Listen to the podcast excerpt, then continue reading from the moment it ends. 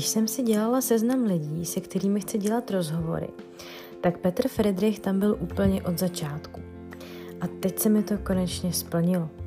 Je to můj kamarád a já jsem vždycky s radostí sledovala, kam až to ve sportu dotáhl a jak krásně reprezentuje naší zemi a naše město.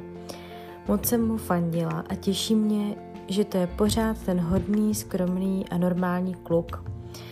Vítejte u devátého dílu podcastu Zvědavá Klatovanka. Jehož hostem je teď už bývalý oštěpař Petr Friedrich, jeden z nejlepších u nás i na světě. Příjemný poslech.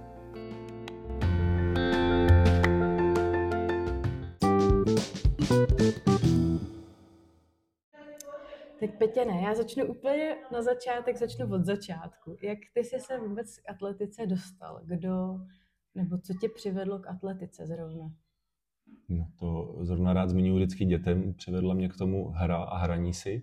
Mm-hmm. Vlastně každý čtvrtek si pamatuju vždycky, jsme spali u, u baby a odpoledne jsem eh, neměl co dělat a kamarádi říkali, že chodí eh, si hrát na atletiku, že skáčou na trampolíně a tak. Bylo to vlastně v zimě, kdy se ven nechodilo tak jsem tam začal chodit s nima a první hnedka jsme dostali do trénink, pamatuju docela do těla, skákali jsme po jedné noze přes celou tělo, což mm-hmm. několikrát. Ale nějak se mi to zalíbilo, že jsme dostávali takhle pěkně do těla a v létě jsem se pak zkusil hodit jednou oštěpem a hned jsem si to zamiloval. Takže si i pamatuješ svůj první hod oštěpem?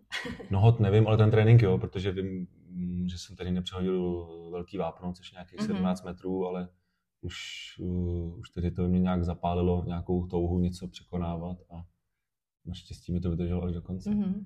A, kdy nastala taková ta chvíle v té tvý kariéře rozjíždějící se, kdy jsi si fakt řekl, že už to není jenom jako koníček, ta atletika, když už ti to vlastně začalo jít a dosahoval si i nějakých jako výkonů, úspěchů. Kdy, kdy bylo taky to, že jsi si řekl, jo, to vlastně bude moje uh, povolání, budu se tím živit, tou atletikou?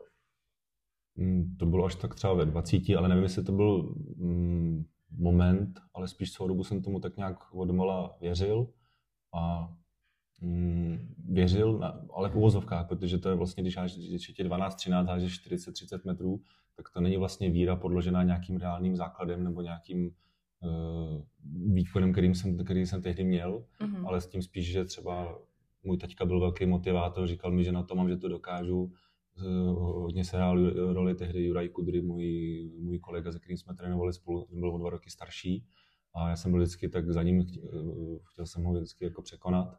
A ten mě taky vždycky právě dodával víru, že jednou jako budu lepší než on, tak to byly takový ty uh, postupné cíle, které mi pomohly v tom jakoby věřit ten rok po roce a posouval jsem se až, ale až když si mě v 18 asi vybral uh, Jan Železný jako svěřence, tak to bylo takový nejvíc, kdy už kdy už to uh, vlastně nabralo i profesionální přípravu nějakou díky tomu. A jak jsi se vlastně k svýmu trenérovi, k Janu Železnímu, světovému rekordmanovi dostal? Jak byla to eh, náhoda, nebo jsi si zatím nějak jako i sám třeba šel, nebo jak? Hmm, nebo sám jsi... ne, bylo mi určitě pomoženo, protože tehdy jsem trénoval vlastně u Míry Krhouna, eh, ten byl kamarád s Jardou Brabcem, kolařský trenér, a Jarda Brabec byl tehdejší trenér železního vlastně, takže ten, ten mu vždycky o mě něco vyprávěl, básnil a říkal mu, jak mu pouští moje videa. Mm. A vlastně v době, kdy jsem měl... Vy jste přesedli. jo, díky. Eh, Děkujem. Až nejsou a vlastně to i korespondovalo v mých 18 s dobou, kdy vlastně Honza Železný ukončil kariéru, takže když už věděl, že když už oznámil, že má poslední rok kariéry, tak během přípravy v únoru jsme spolu měli první trénink nějaké házecí do sítě, kdy tam třeba něco zahledl ve mně mm. možná řekněme a vlastně během té sezóny uh, už jsme spolu párkrát byli házet, dokonce i tehdy společně. To si vždycky mm. zakládám na tom, že nikým neháže, takže uh, toho jsem si tehdy hodně vážil. Mrzí mi, že jsem tehdy to ještě o, tolik, o technici nevěděl tolik, abych si vážil, co všechno tam vidím, protože mm. to jeho technika byla opravdu nejlepší. Uh, um, už během sezony vlastně řekl, že po sezóně budeme spolupracovat spolu. A od, vlastně od 18 v rok před mojí vlastně maturitou byl mým trenérem až potom, až do doby vlastně, kdy jsem skončil v 33. Hmm. No a jo, ty si ho určitě sledoval, že jo, i jako, jako dítě, že jo, jsi se asi díval na, na atletiku, na, na olympiády, byl to prostě takový ten pan sportovec úspěšný, který ho si asi taky obdivoval zvlášť když házel taky oštěpem, tak jaký, jaký to potom bylo prostě u něj jako trénovat, nebo ten okamžik, když jsi se dozvěděl, že tě teda jako bere, docházelo ti, kdo vlastně teďka si tě bere pod křídla co to vlastně Jo, znamená. Teď mám husí kůži, jak to říkáš, jsem si to vybavil, protože opravdu to je, mm, to bylo vlastně ještě před, nechci říct úplně před internetem, ale nebyly žádný jakoby Instagramy, Facebooky, kde bych mohl sledovat, měl jsem jenom nahraný nějaký závody z toho, z olympiády třeba, takže když bys u mě jako u, u mladého se zeptal, kdo je u mě nej- největší celebrita na světě, s kým bych se chtěl setkat, tak to byl prostě železný. Hmm. Žádný prezident nebo zpěvák, herec, Hmm. ale byl prostě pro mě železný největší celebrita, tak si pamatuju, když jsme spolu byli i na, ob, na obědě, jak mi to padalo z rukou, jak jsem byl nervózní, jak jsem si pomalu neměl strčitý do dopusy, byl jsem nervózní prostě úplně ze všeho. A doteď, doteď vlastně, eh, když bych měl vypíchnout něco eh, ze své kariéry nejvíc, tak bych asi nevypích výsledky, ale vypích bych to, že jsem 15 let trénoval u nejlepšího trenéra na světě, protože ať se mi všechno povedlo nebo nepovedlo, nebo jestli jsem svůj potenciál využil naplno nebo nevyužil, tak eh, nejvíc bylo to, že jsem měl vlastně ty nejlepší podmínky u toho nejlepšího trenéra na světě. Hmm. Ano, to je vlastně docela jako štěstí pro český talenty, že zrovna my máme toho světového rekordmana i rekordmanku, že tady je taková Hmm. docela líheň jako oštěpařská i vlastně vy ve skupině s Kubou Vodlichem a s Vítěou Veselým jste patřili vždycky k té špičce světový. Či, či myslíš, že to jako je, že se takhle hezky sešlo v těch posledních letech?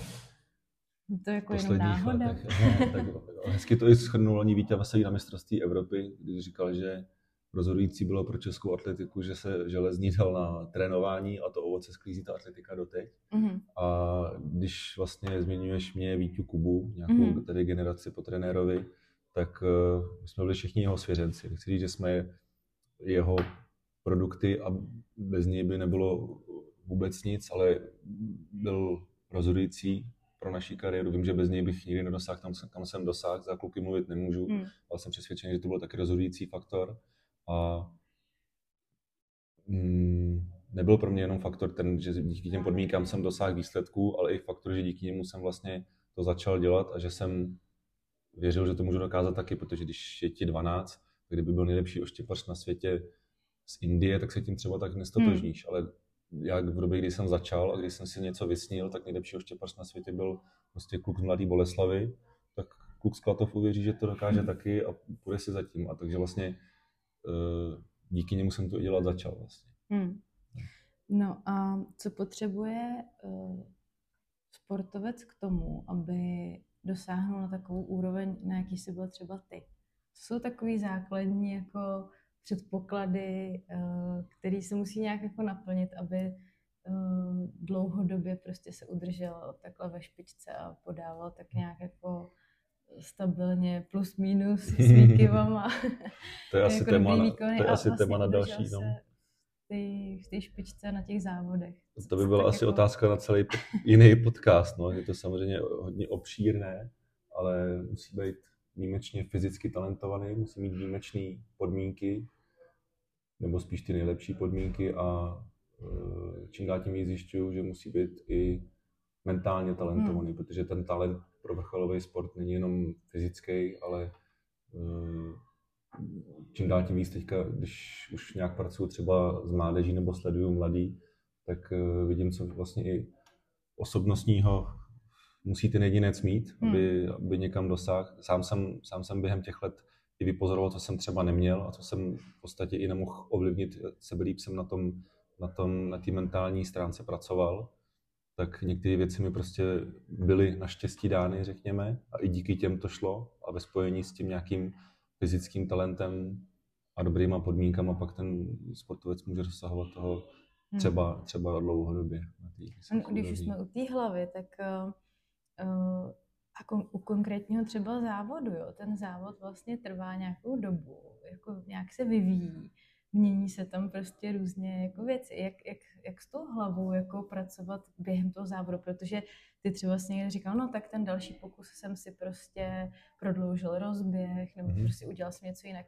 Jak je to jako náročný vlastně uh, měnit ty věci v závislosti na tom třeba i jak fouká vítr nebo tak, jako když už jsi v tom závodě a vlastně už se soustředíš jako na ten výkon, jak je těžký pracovat s Hmm. těma faktorama, třeba okolníma.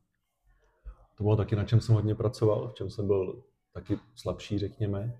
A pomáhá jednak vlastní zkušenost a jednak pomáhal i vlastně můj trenér, který mi říkal vždycky nějakou třeba svoji historku, když jsem udělal toto, tak jsem se snažil to udělat tak a tak, nebo jsem si poradil takhle a takhle a když tu informaci máš a pak se ti to stane, tak vlastně já to, to snažím teďka uh, hodně, neřek, nechci říct aplikovat na svoje svěřence, ale chci, aby využili i toho, co jsem prožil já a tím, že mu, tím, neříkám jim dobré věci, které se mi povedly, ale často jim zmiňuji nějaké svoje chyby nebo věci, ve kterých jsem třeba já uh, selhal nebo se mi nepovedly, nebo vím, kde jsem udělal chybu, tak to jim častěji tlumočím vlastně, aby tu chybu oni dělat nemuseli, Hmm. ale zároveň vím, že každý, jak se říká, do tohohle lejna si musím šlápnout Hmm, sám, hmm. každý si musí zkusit všechny cesty, ale uh, vím, že tím, že stejně jako uh, železný ke mně, tak já těm klukům můžu tuhle, uh, tyhle ty chyby a přešlepy nějak eliminovat, ale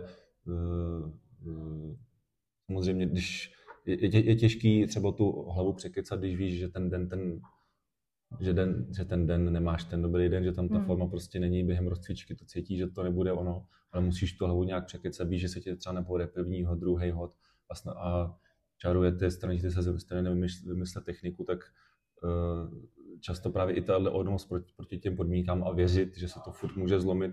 Když jsem byl mladší, tak jsem to měl třeba lepší, že jsem celý závod třeba nic a pak jsem se zlepšil o 10 metrů jako ke konci závodu, ale uh, často i vlastně ten můj prožitek nebo těch víc závodů, kdy jsem věděl, že už jsem to třeba pak nezlepšil, tak tenhle ten prožitek a to vědomí toho mi pak třeba bylo i kontraproduktivní, že už jsem věděl, že no, tak desetkrát se mi to nepovedlo, tak Hmm. že se to teďka třeba nepovede po jedenáctý a už bylo těžší se motivovat, že po Hmm. jedenáctý se to třeba jako zlomí. No. Hmm. Takže, ale to je, to je prostě atletika a sport, zase, Hmm. zase, zase je to zlatý oproti sprintům, jsem si říkal, tam máš prostě jednu šanci a vždycky jsem byl aspoň rád, že máme tři potažmo šest hodů, že když se ti první nepovede, tak máš aspoň jeden až dva, Hmm. jeden, dva další, nebo i pět. Ale samozřejmě ta situace se vyvíjí jako celý ten závod a pokud do toho tam máš ještě dalších x soupeřů, záleží, co to je za závod, jestli potřebuješ nějaký výkon, Hmm. tak je ti jedno, kolik hážou ostatní, anebo jestli je to třeba mistrovství Hmm. světa, kde vlastně pozoruješ uvozovkách i ty ostatní, což si myslím, že mi hodně pomohlo na mistrovství světa v Londýně. Hmm. No tak když už jsme u toho mistrovství světa v Londýně, tam si získal bronz, uh, krásný a dvojnásobnou radost jste nám udělali, protože druhý byl vlastně Kuba Vadlech, takže to Mhm. byly dvě hezké medaile z Mhm. tohohle mistrovství. Uh, tam jsi si i udělal osobák uh, po dlouhých sedmi letech, že? Uh, ty si hodil uh, 88, 20, 32, 32. Mhm. Dokonce si jakoby přehodil klatovskou černou věž, Fakt. která má, no, no, no, to má prosím tě 81, 66, Fakt, jo. si přehodil černou věž v Klatovech, jako, jenom tak jako A virtuálně. na výšku určitě ne, protože jsem měl nejnižší od celého finále. Ale jaký to bylo jako čekat sedm let na osobák, když jsi si hodil vlastně na poslední 2010? Co, co se jako těch sedm let prostě dělo? Ne ani tak na osobák, ale spíš uh, na výsledek na velký soutěži. Jako, Mhm. Samozřejmě osobák jsem byl rád, že, že teďka, když jsem skončil, řekněme, tak jsem rád, že můj nejdelší hod byl ve finále mistrovství světa posledním hodem, ale předtím vlastně x let jsem vypadnul v kvalifikaci a vždycky jsem předvedl výkon na jiném závodě, než bylo potřeba, respektive ne na tom velikým, na tom hlavním závodě. A potřeboval jsem to, potřeboval jsem to změnit, tak uh, uh, jsem rád potom vlastně, že největší zlom podle mě přišel na olympiádě v Riu, kdy vlastně jsem i po nějakou, nějaký, řekněme, spolupráci s psycholožkou, která, která má zkušenosti i s českými oštěpařem a s atletikou, mi hodně pomohla. Tak tam sice jsem měl zranění kotníku, ale uh, věděl jsem, že se to zlomilo a že jsem ten den mohl prodat to nejvíc, kdybych měl tu zdravotní možnost, nebo kdybych Mhm. měl, kdyby mi do toho nevstoupilo tohle. A i to mi pomohlo na ten další rok vlastně k tomu Londýnu, že jsem věděl, že když tam s tou formou jedu, že ji budu schopen prodat a věděl jsem, věděl jsem, že, že to může být prostě dobrý. No ale zase ten, ten závod vlastně to bylo posledním hodem, když navážu na tu předešlou otázku, že vlastně po, po třech hodech jsem šel do finále jako sedmý Mhm. a Uh, měl jsem hozeno 84 a na, na, na medaili vlastně tou dobu bylo potřeba můj osobák, protože na medaili bylo 88-26, já jsem měl 88-23, takže vlastně jsi v závodě a víš, že kdyby chtěl medaili, tak potřebuješ osobák, ale uh, přede mnou byl šestý a pátý a já jsem chtěl přehodit hlavně je a když jsem přehodil je, tak už to bylo vlastně kousek od medaile, hodil jsem 87-93, mm. pátým modem zase 87-93 a bylo to prostě 30 číslo ve medaile, tak jsem věděl, že, že je kousíček a ty hody nebyly ideální a že na to prostě mám.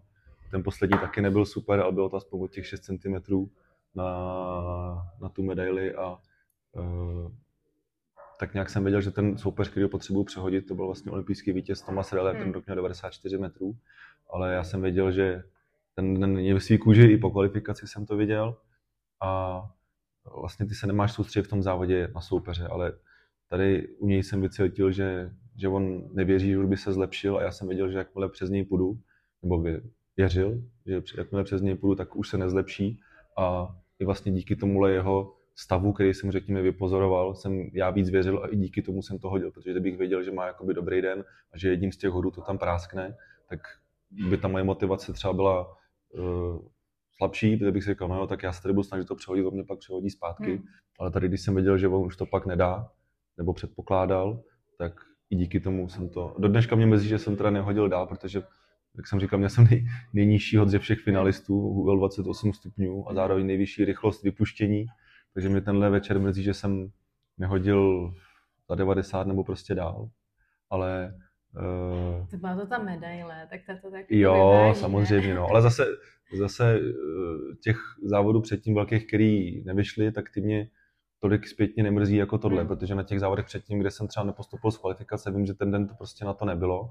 Když to tady vím, že byl ten den, kdy jsem měl fyzickou formu a kdy jsem byl schopen nějak tu techniku ovládat a že fakt stačilo trošku udělat delší podskok a nastřelit to víc na hrudník, podržet si levou ruku a hodit to trošičku ten den vejš. A možná kdybych měl statný hod, ale samozřejmě na to se nehraje, ale Uh, tohle to mě tam bude vždycky trošku mrzet. No a tak jak se s tímhle tím jako vyrovnáváš, jako říkáš, bude mě to vždycky mrzet, jako mm-hmm.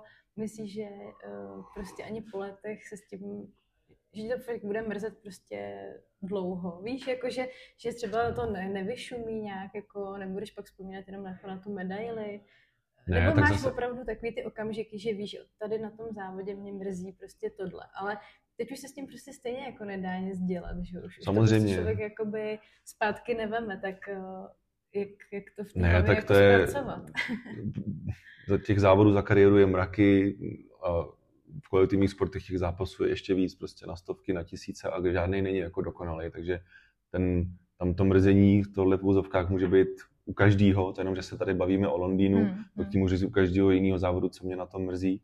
A zase, zase já jsem svoje ideální nebo ještě víc než ideální hod jsem měl v mládí, když jsem ještě třeba házel míň, ale vím, že třeba v Plzni 2009, když jsem hodil uh, zrovna o těch 8 metrů dál tehdy, osobák o 3,5 metru, tak to bylo vlastně víc, než na co jsem měl tehdy. To bylo prostě výjimečné podmínky, hmm. jakoby i počasí a spoustu okolností jiných. Takže tam vím, že jsem hodil jakoby víc a že to byl tehdy ten ideální hod, hmm. ale zároveň nechci se to jako rouhat směrem k tomu Londýnu mistrovství světa, protože díky tomu, eh, díky tomu hodu vlastně mm, není to, není to nej, nejkrásnější vzpomínka, ale je to, je to prostě největší úspěch, za který musím být vždycky rád. A je to prostě na 88 metrech o 6 cm, hmm. je, to, je to prostě i o štěstí a i díky tomu můžu nějak tu kariéru vlastně považovat za eh, happy end, řekněme, protože eh, když jsem mládí nakousnul něco, že by, kdybych mohl něco házet, tak ne všechno z toho se třeba povedlo, řekněme, ale víc by mě mrzelo, kdybych jednou skončil a neměl ani jednu medaili, hmm. takže za tuhle jsem rád a vlastně díky tomu jsem mohl do armády, díky tomu jsem do dneška trenér, takže vlastně ta medaile mě bude provázet hmm. celý život. Nakousnout ten ideální hod. Kolik jich tak člověk jako může napočítat za kariéru? Je to jako na prstech jedné ruky, nebo, nebo to záleží prostě, každý to má jinak. Ale víš, jako když se sejde hmm. fakt všechno, jako fyzická příprava, technika, počasí, eh, nevím, třeba nálada, eh, fanoušci na stadionu, víš, takový, fakt je tam hodně vlastně hmm. věcí, které to můžou ovlivnit. Tak eh, by se to sešlo třeba jednou, dvakrát, jakože fakt takhle to všechno sedlo. Jo, je to určitě, jak říkáš, maximálně, řekl bych, do, toho, do těch prstů jedné ruky, ale uh, většinou, když se budeš ptát takhle sportovců, tak většina z nich, kteří třeba někam dosáhli, tak to dosáhli i díky tomu, že jsou perfekcionisti a perfekcionista nebude nikdy spokojený. Takže když se zeptáš železního, tak ten ti řekne třeba, že ten hod nepřišel nikdy. No. Já, ten, ten, můj ideální hod v ideální formě vlastně taky nepřišel, ale přišel v mládí, když jsem ještě uh, neměl na to, na to vrcholno, řekněme, ale na tu formu tehdy, to bylo třeba víc, než jsem měl, takže to byl tehdy ideální hod. V mládí třeba pak taky ještě jako v dorostu si pamatuju, že jsem se zlepšil ze 66 na 73 a bylo to těžké zopakovat potom i ten další rok. Takže většina sportovců jsou perfekcionisti a budou většině jako nespokojení, spíš uh, mm, jak se říká, že časem to uh, špatný vždycky jakoby zapomínáme a převažuje jenom to dobrý, tak tady je samozřejmě taky, ale vždycky tam budu vidět i tu stránku, která mohla být lepší, jako na tom se, na tom se nic nezmění. No. Takže těch, těch ideálních uh, nebylo mnoho a ten v té dokonalé formě nepřišel vlastně. Takže a... nula. tak třeba se jich dočkáš už svých svěřenců, tam to třeba bude víckrát. Uh, ale už jsi zmínil, že ty svoje úspěchy, že jsi, že jsi rád, že třeba přišel to, ten bronz, ale ty máš jako daleko víc úspěchů. Ty máš i mistrovství, mistrovství Evropy do 22 let stříbrnou medaili. Jednou si vyhrál vlastně diamantovou ligu meeting v Doha. Mm-hmm. Uh, byl jsi dvakrát na olympiádě, mm-hmm. v Londýně, v Riu, čtyřikrát mistr republiky. Uh, máš to nějak seřazený, co pro tebe třeba znamená jako nejvíc? Je víc bronzová medaile z mistrovství světa, nebo to, že jsi byl na olympiádě? Hmm, asi jiné věci jsou ještě víc. Já jsem vždycky říkal, že nejvíc jsem si vážil, když jsem to mohl prožít s rodinou. Mm-hmm. Proto si myslím, že i jsem, že i jsem uh, házel daleko třeba vždycky v Klatovech nebo v Domaždicích, že by to nebylo tak ani jakoby selhání z velké soutěže, ale ta velká soutěž nebyla pro mě takový motivátor, protože když tady do velkou cenu Klatov přijeli prostě moje rodiče, rodina nebo lidi, se kterými jsem začínal, tak to byly ty, před kterými jsem se já chtěl jakoby předvést a ty hlavní motivátory, mm-hmm. které pro mě byly motivátory jakoby i potom. Takže když si, vlastně když přijela rodina, tak já jsem pošilhával před ohrem, kde je prostě taťka, kde je mamka, jestli se koukají a chtěl jsem se prostě předvíst před nima. Eh, teď jsem na co jsi se prosím tě ptala. Abych no, co, co je vlastně v tom, na tom žebříčku jako pro tebe významnější, jako podle čeho to vlastně posuzuješ, ty svý úspěšný vlastně účast na no. olympiádě? No, spíš to, že jsem to mohl Takže když tam společně prostě s někým máš. prožít, ano. Uh-huh. A vlastně i uh, my si jako s trenérem moc takhle nebilancujeme, jako, ale párkrát mi říkal, že nejvíc, když jsem ho jakoby trenérsky nechci říct uspokojil nebo potěšil, tak bylo právě mistrovství Evropy do 22 let, kdy jsem tehdy měl osobák 80-57 a ve finále vlastně té Evropy já jsem byl druhý celý závod, hodil jsem 80-11 a posledním hodem vedoucí místo bylo 80-47 a já jsem hodil 80-53, takže jsem se o 6 cm dostal na první místo, stejně jako v Londýně, mm-hmm. mimochodem teda na třetí, takže jsem se posledním hodem dostal na první a ten závodník po mně pak hodil, prostě on měl hozeno 85, mhm. takže hodil 84, byl jsem druhý, ale uh, tehdy trenér vím, že mi říkal, že, že jako nejvíc jsem dosáhl ve velké soutěži jako na to, co jsem jako mohl, no, a že, že si toho považoval, protože to bylo prostě největší akce tehdy pro mě vlastně v tom v těch mládežnických kategoriích. Mm-hmm. No. Jsi zmínil ty Klatovy, když tam máš tu rodinu, mm. když jsi třeba tam závodil, tak já jsem našla jeden titulek eh, novinový. Oštěpař Petr Friedrich se na mítinku v Klatovech blízko hodem dlouhým 85-52 metrů, kterým se vyhoupil na první místo aktuálních světových tabulek.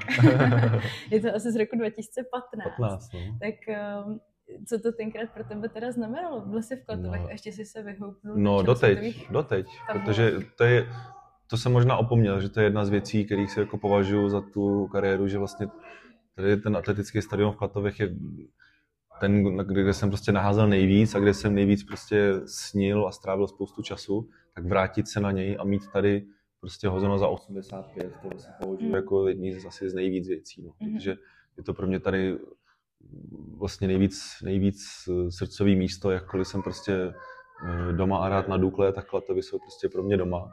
Hmm. A uh, my jsme vlastně jezdívali vždycky 8. května na velkou cenu Olomouce, ale jakmile začala se dělat velká cena Klatov, vždycky, když jsem mohl, tak jsem radši jel sem, protože to pro mě tady znamená víc, přestože to byl jakoby menší závod.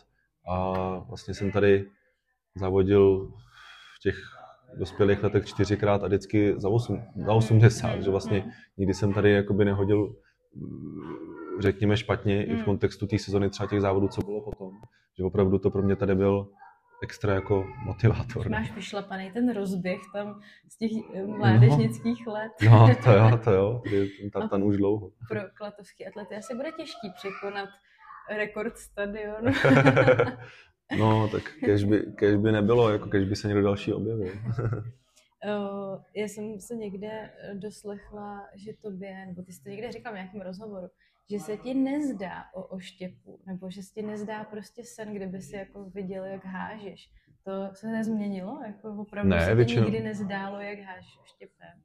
Ne, většinou se mi právě zdálo, jak, nebo jako hážu, ale většinou se to třeba nepovede, nebo, ne, nebo nemám tretry, nebo to, nebo ne, ale většinou to bylo to stejně jako, já jsem dlouho dělal bakalářský studium a během těch let si vybavu, že se mi často zdálo, že jsem zase na strojárně, že nestíhám test, nebo že, že prostě přijdu pozdě, nebo nemám něco v batohu, nemám sešit, nemám prostě, nejsem naučený na, na to, na, prostě na test, na zkoušku.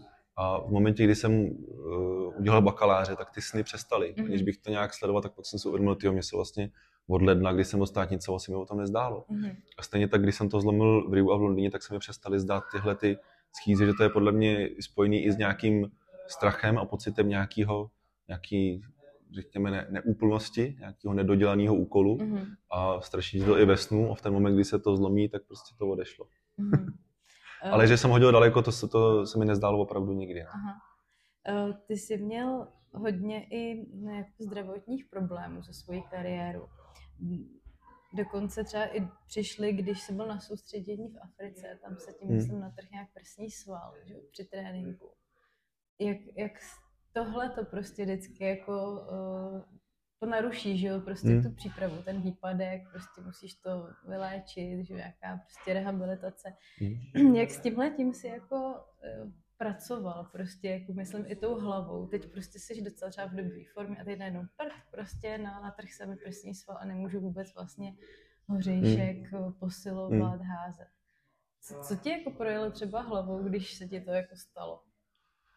Přípravě na No tak člověk to spíš chce nejdřív zaléčit, jako ani, ani ne, že bych si něco vyčítal, to u čeho se to stalo, že jsem si třeba natrh rameno u benče, nebo, jo, ale spíš v tu chvíli přehodnotíš ten kalendář, trénink a hnedka trenér taky vždycky je v tomhle adaptibilní, takže říká, mu- musíme udělat toto, toto, pojedeme na soustředění sem, teď budeš chodit tady na proudy, tady budeš na opich, tady budeš tohle cvičit a místo prostě na Odložilovi v Praze začneme v Ostravě za tři týdny potom, protože většinou to, většinou to bylo mm, na začátku sezony a vlastně i narušený kvalifikační období, protože třeba většinou do konce června nebo do začátku července byly limity na olympiádu, na mistrovství světa a vlastně když se tohle stane na začátku přípravy, tak vlastně ti vypadne polovina toho nominačního období, zatímco v té druhé polovině se máš teprve dostávat do nějakého závodu, takže tím to bylo jakoby těžší, ale tím víc mě to třeba mobilizovalo, že Hmm.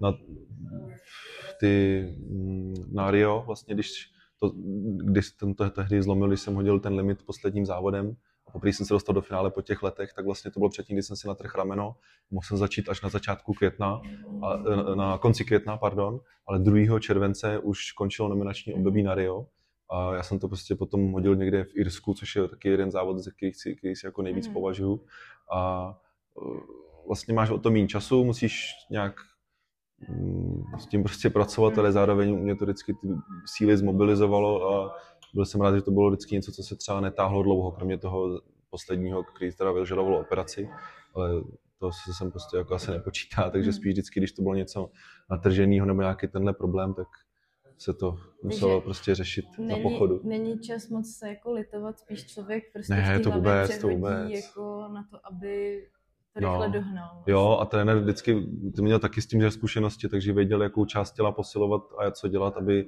aby to vlastně neodešlo. Takže když jsem si třeba na trh i tříslo, zrovna mezi Riem a mezi tím limitem na Rio a Riem jsem si na trh tříslo a věděl jsem, že budu prostě přes dva týdny stát, Mhm. tak uh, jsme přesně dělali věci, které ty nohy zatěžovaly aspoň nějak, ale zároveň ne to tříslo. Takže pak, když jsem šel potom poprvé házet, tak jsem viděl, že ten vršek, horní část těla jinak Hmm. eh, je furt spínavá a dobrá, protože jsme na to trénovat mohli.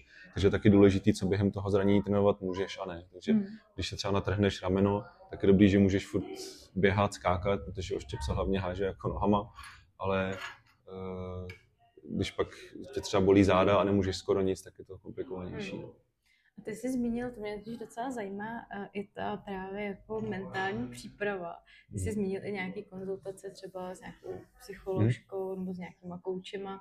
Uh, co ti tak jako, uh, jaká je nějaká jako dobrá technika prostě na hlavu, jak trénovat hlavu jako pro ty dobrý výkony?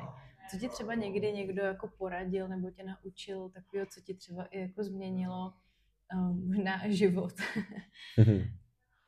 Eh, Těžko říct, já jsem zkusil vlastně předtím jednu psycholožku, potom i mentálního kouče a na každého samozřejmě působí něco jiného, ale tahle paní pomohla nám víc a vím, že u ní bylo stěžejní, že vlastně neměla nějaké svoje univerzální poučky, ale eh, každého jedince se snažila poznat prostě až, až na kořen a eh, vlastně ten, ty řekněme rady nebo ten přístup byl přímo individuální jakoby jemu na míru a vlastně i tím, že jsme ní chodili více lidí z naší skupiny, tak to znala i v kontextu tady té skupiny těch lidí a našich vlastně nejbližších, se kterými trénujeme a závodíme. Vlastně jsme se špičkovali s Kubou, s Jardou, s Vítou a museli jsme se navzájem jakoby přehazovat na nějakou tu účast třeba na závodě. Tak uh, odpověď je taková, že nejlépe, když to nepotřebuješ takovouhle pomoc, Hmm. Ale když, a musí k tomu jakoby taky každý jakoby dojít sám, jo, že mě třeba taky víc lidí jakoby tohle radilo, ale já jsem si, nevím, třeba nechci říct, nenechal říct, možná i on nenechal říct, ale důležité je, když tomu každý dospěje sám.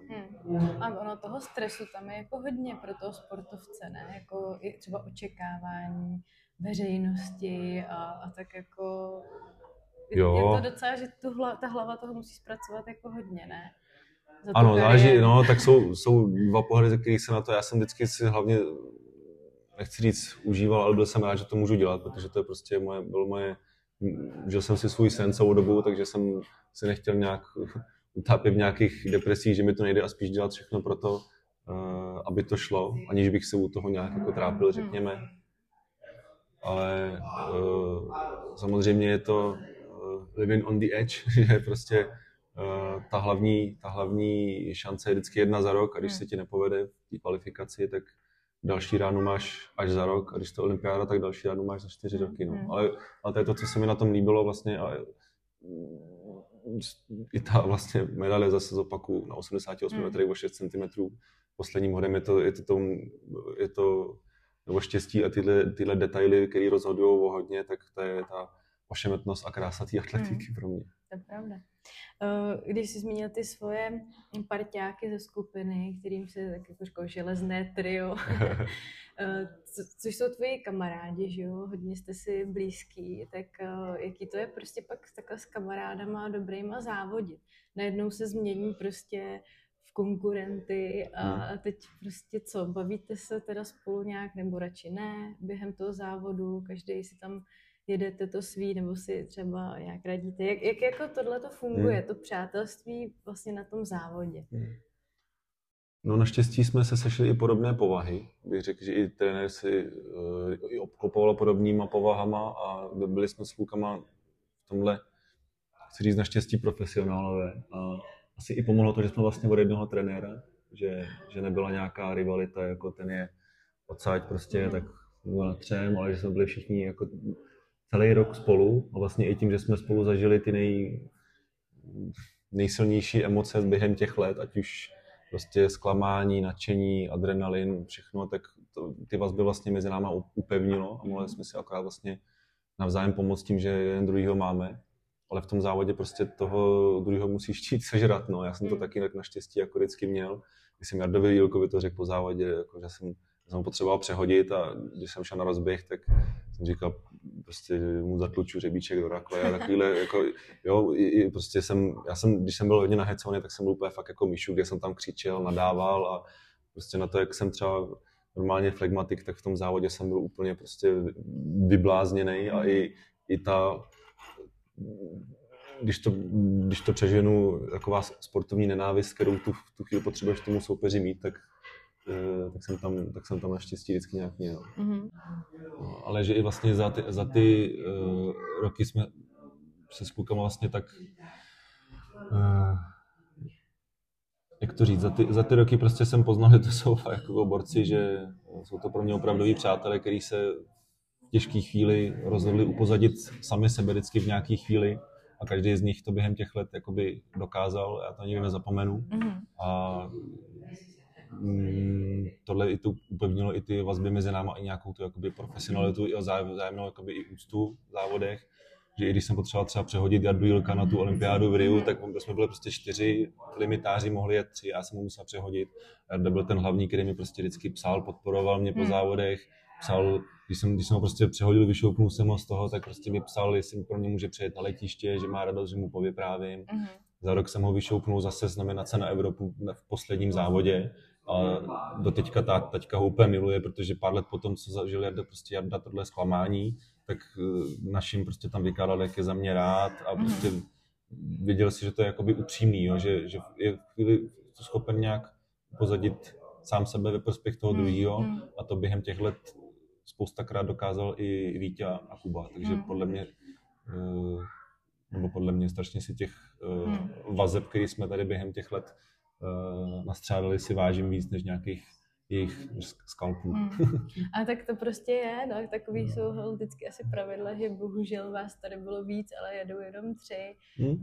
tak, tak to prostě se asi tak se s tím stejně jako nedá nic dělat, ne? Prostě kdyby tě přehodil on, tak Určitě, tak prostě zůstaneš ty. A... Já doteď, jako třeba jsem o tom nemluvil ani jakoby s Vítěou, ale jak jsem říkal těch pět, kdy jsem nepostoupil z kvalifikace a potřeboval jsem už jít e, s tím něco dělat, a jak jsem za pět let postoupil potom, tak těch pět let, co jsem nepostoupil, tak vždycky jsem byl na pokoji s Vítěou a ten postoupil a mhm. většinou dal i medaily. Mm-hmm. Takže i tohle bylo něco, s čím já jsem vlastně musel pracovat, že jsem dostal vlastně na držku dvojnásob, mm-hmm. řekněme, že jednak jsem po celý té celoroční snaze a víře vypadnul v kvalifikaci a věděl jsem, že mám další šanci až za rok, a zároveň tvůj nejbližší kamarád je jeden z hlavních favoritů, jdeš ho podpořit na ten rozcvičovák, sedíš tam na tom finále, koukáš prostě, eh, zároveň mu to strašně upřímně přeješ a zároveň to je pro tebe další motivace, že tam chceš být jakoby hmm. taky, že nechceš, aby on tam nebyl, ale chceš být tam s hmm, ním. Hmm. A vlastně pak sám to s Kubou povedl, jsme tam jakoby byli oba.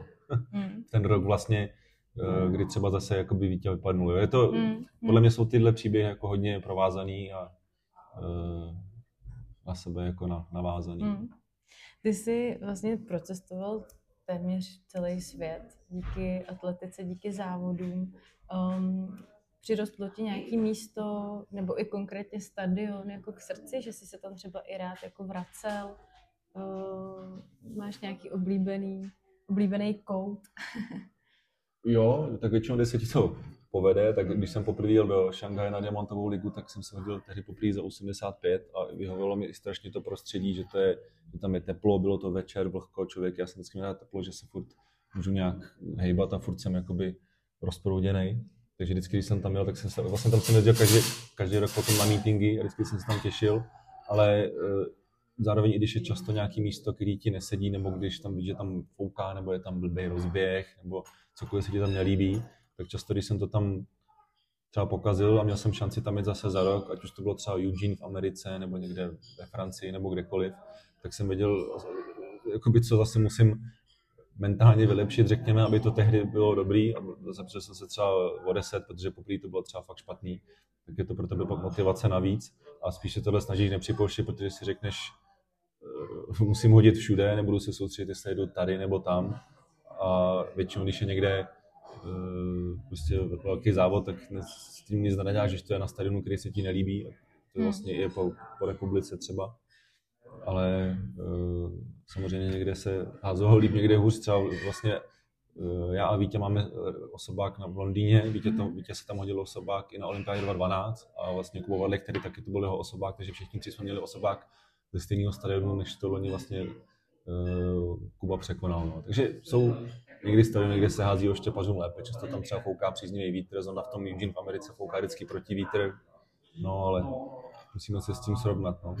A ty jsi někde říkal, že no, co se týče fanoušků, tak jsou nejlepší v Evropě, že tady ta atletika je víc taková jako ukotvená, má tady jako mm-hmm. tradici, takže i ty fanoušci to vlastně mm-hmm. víc jako vnímají třeba jinak ten sport, uh, takže třeba v Ázii mm-hmm. jsou úplně prostě jiní fanoušci, třeba to tolik neprožívají, nebo jak to je, nebo v Americe třeba. Jaký je tam mezi tím rozdíl? No, docela i veliký, tak v Číně třeba, i když máš 30 tisíc lidí na stadionu a snažíš se roztleskat, tak oni to neznají. Oni tě jako zatleskají zpátky, ale pak vlastně se rozbíháš a nikdo netleská, protože oni to nechápou. Nebo když jsem byl na Jamajce, kde bylo třeba taky 20 tisíc lidí a plná zatáčka, tak jsem si zkusil roztleskat, oni se ani nekoukali, protože na voštěp tam byli sprinteři, Bolt běžel, tam je nějaký voštěp, který vlastně v centru stadionu jako nezajímal, ale zase i tady platí, že i když bylo třeba nevím, nechci se rouhat směrem ke Zlatý Tretře, kde byl plný stadion, ale když, když, když jsem byl třeba, nevím, nevím, v Bruselu nebo někde, kde je 50 tisíc lidí, tak když tam nikoho třeba neznám v tu chvíli, tak se tam může člověk cítit sám. Naproti tomu, když tady bude na velký ceně Klatov 20 lidí, ale všechny budu znát, tak mě to motivuje víc. Takže, mm. takže to spíš za začátku, když je člověk mladší, tak tě motivuje plný stadion a řekneš si, to je super, tady jsem, tohle jsem vždycky chtěl, ale časem jsem vždycky byl radši, když nebo byl extra motivátor, když jsem tam měl někoho, před kým se chci předvíct. Mm-hmm. Uh, ty jsi vlastně loni ukončil svoji aktivní závodnickou atletickou kariéru uh, oficiálně, kdy jsi o tom začal vlastně přemýšlet, jako, že se to třeba blíží jako ten konec, nebo kdy to jako fakt uděláš, asi to není nic jako lehkého se hmm. rozhodnout, že teď, teď teda prostě skončím, někdo to třeba prodlužuje nebo, hmm. nebo o tom mluví a pak to si to třeba rozmyslí. Jak to, jak to bylo u tebe? Jo, děkuji. Jo, díky.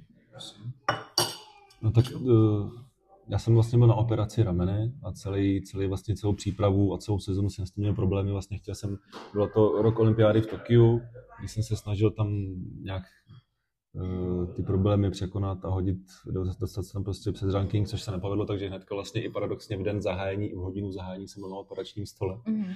Ale doktoři říkali, že bych se měl vrátit zpátky, ale nějak, jak jsem to bral kolem a kolem, a i když jsem byl vlastně zraněný, tak jsem chodil na stadion, protože už jsem měl jednoho svěřence, dalšímu jsem se snažil nějak pomáhat.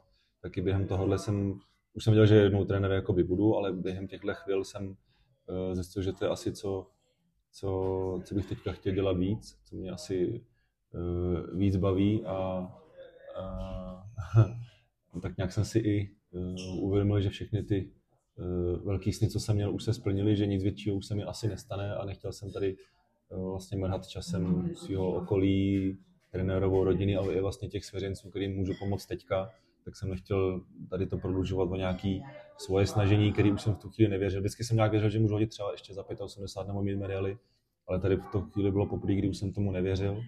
A vlastně pak to ani nebylo tak jakoby těžký, vlastně jsem se rozhodl ze dne na den, že jsem to říct trenérovi, na Dukli jsem to řekl, potom doma, ženě. A vlastně ani od té chvíli jsem se jednou nemohl že bych jako, že jsem to třeba dělat neměl, takže to spíš hmm. mě utvrzuje v tom, že ten, ten oheň, který tam vždycky byl, tak závodnický, tak opravdu zhasnul, ale je to v pořádku. Hmm.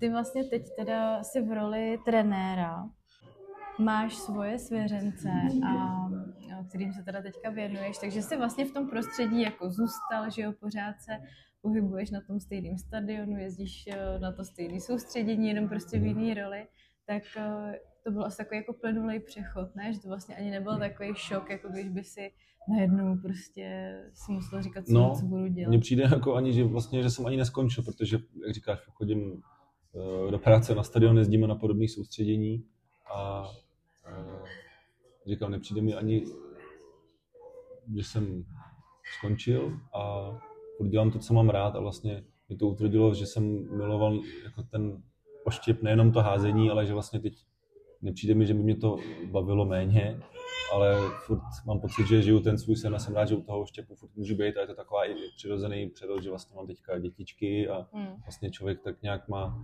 odpovědnost za svěřence, za děti a je to taková přirozený přechod do téhle fáze. Hmm ty jsi zmínil svoje děti, tak eh, ty tak jako pomalu rostou. No. to je taková ta klasická otázka na herce a, a sportovce profesionální.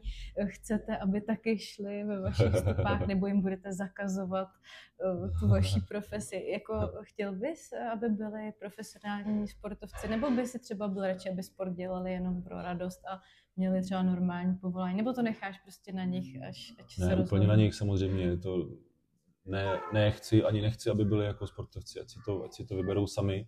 Spíš si myslím, že k tomu budou mít vztah, jakože hodně jezdí se mnou na soustředění, hodně chodí za mnou na stadion, takže hodně napodobují i házení, budou mít k tomu nějaký vztah, že si myslím, že i třeba Já se snažím uh, vždycky jim to nějak rodině vynahrazovat, když jsem pryč, a takže když je třeba někde závod po republice, tak tam třeba jedeme i celá rodina na víkend, takže ty děti budou mít jakoby vztah k tomu atletickému prostředí, uvidí se, jaký si ho potom budou sami, jestli budou chtít taky třeba to zkusit a bude je to bavit, oslavovat, nebo kde bude ten svět tou dobou a co si budou chtít dělat sami. Ale určitě nemáme jakoukoliv jakoby, ambici, co bych chtěl, aby dělali. No. Mm-hmm. Bude to čistě na um, je nějaká otázka, na kterou jsem se nezeptala a chtěl bych si na ní odpovědět? ne, já jsem se totiž ještě jsem... chtěla zeptat, ty jsi hodně, hodně dával rozhovorů, že vždycky po každém závodě, nebo mm-hmm. různě se tě prostě brali na interview, uh, novináři sportovní, mm-hmm. tak uh, je nějaká otázka, kterou třeba úplně nesnášíš? od novinářů třeba. Mm, nevím, Co tě vždycky štvalo, když jsem třeba ptal? Ne, ale nejhorší, ne, nevím, jestli otázka, ale nejhorší je, jak vždycky vidíte rozhovory se Ženetou Peřinovou přes bezprostředně po kvalifikaci nebo po finále, tak když se ten závod třeba nepovede, jak už jsem xkrát zmiňoval, že se tam snažíš celý rok o něco, sníš a v ten moment vlastně se to rozplyne a ty během pěti, deseti minut jdeš vlastně do přímého přenosu do mhm. televize mm-hmm. a říct, jaký jsi měl pocity, nebo říct, proč to nevyšlo. Proč to nevyšlo Takže ty musíš nějak, vlastně ty v tu chvíli to třeba ani nevíš, ani se, se o tom nebavili s trenérem, jak si vlastně třeba házel, co jsi tam dělal špatně, nevíš vlastně, co se přesně stalo uvnitř, proč si třeba selhal i z jiných jako, pohledů, z mentálních a sám to v tu chvíli nevíš a musíš to během pár vět formulovat pro všechny ostatní, který si se tím můžou mhm. být třeba jedno, co si kdo pomyslí, ale stejně tam musíš vlastně něco vyplodit, no, tak to si myslím, že bylo vždycky takový nejtěžší. Hmm. Zpátky do Klatov, na závěr našeho rozhovoru. Um, je nějaká osobnost spojená s Klatovama, kterou bys pozval do mýho podcastu třeba někdy příště? S kým bys si ty rád poslech třeba rozhovor? Hmm. Kdo ti třeba napadne jako první? Mě napadne jako první Juraj Kudry. A, ah, takže Juru. no, nyní úspěšný trenér. Dobře, tak jo, píšu si ho do seznamu. Jo. a ještě úplná otázka na závěr, um, taky spojená s Klatovama. Máš v Klatově nějaké svoje oblíbené místo? Jako nejoblíbenější, kam třeba chodíš rád, nebo, nebo třeba někam posedět, nebo No, chata na Hnačově, kde jsme vyrostli, tak vždycky zajít si, zajít si na loď, na rybník. Ale spíš teďka, jak se ten uh, čas uh, celkem vždycky na těch pár hodin, kdy se snažím, aby dětičky si věděli s prarodičema, tak to místo je vždycky kdekoliv, kde ty prarodiče hmm. nebo sestra s rodinou jsou. Takže když jsme se teďka po, po měsících v Africe viděli tady v Mekáče v dětském koutku, tak to bylo chvíli, v tu chvíli to, to nejhezčí místo. No. to je hezky řečení. Uh, mimochodem na Hnačově na chalupě si se toho asi i docela dost naházel, vy? Ano, jo, jo, hodně. Každý den, celý prázdnin vždycky tam se hodně hodně házelo a hodně snilo, no. Tak vždycky, nebo často, i když tam jsem, tak si jdu projít na to moje oštěpařiště a jdu si to vždycky tak zavzpomínat. Chci. Hmm. Tak jo, hele, Peťane, děkuji ti moc za super rozhovor, příjemný a přeju ti hodně teď už teda trenérských úspěchů, ať vychováš uh, nějaký dobrý talenty, který budeme zase sledovat s napětím u televize a ať třeba mají takových těch fakt dobrých hodů, kdy se to sejde co nejvíc. Děkuji, děkuji, bylo to hezké povídání a děkuji za ní. Děkuji, ahoj. Ahoj.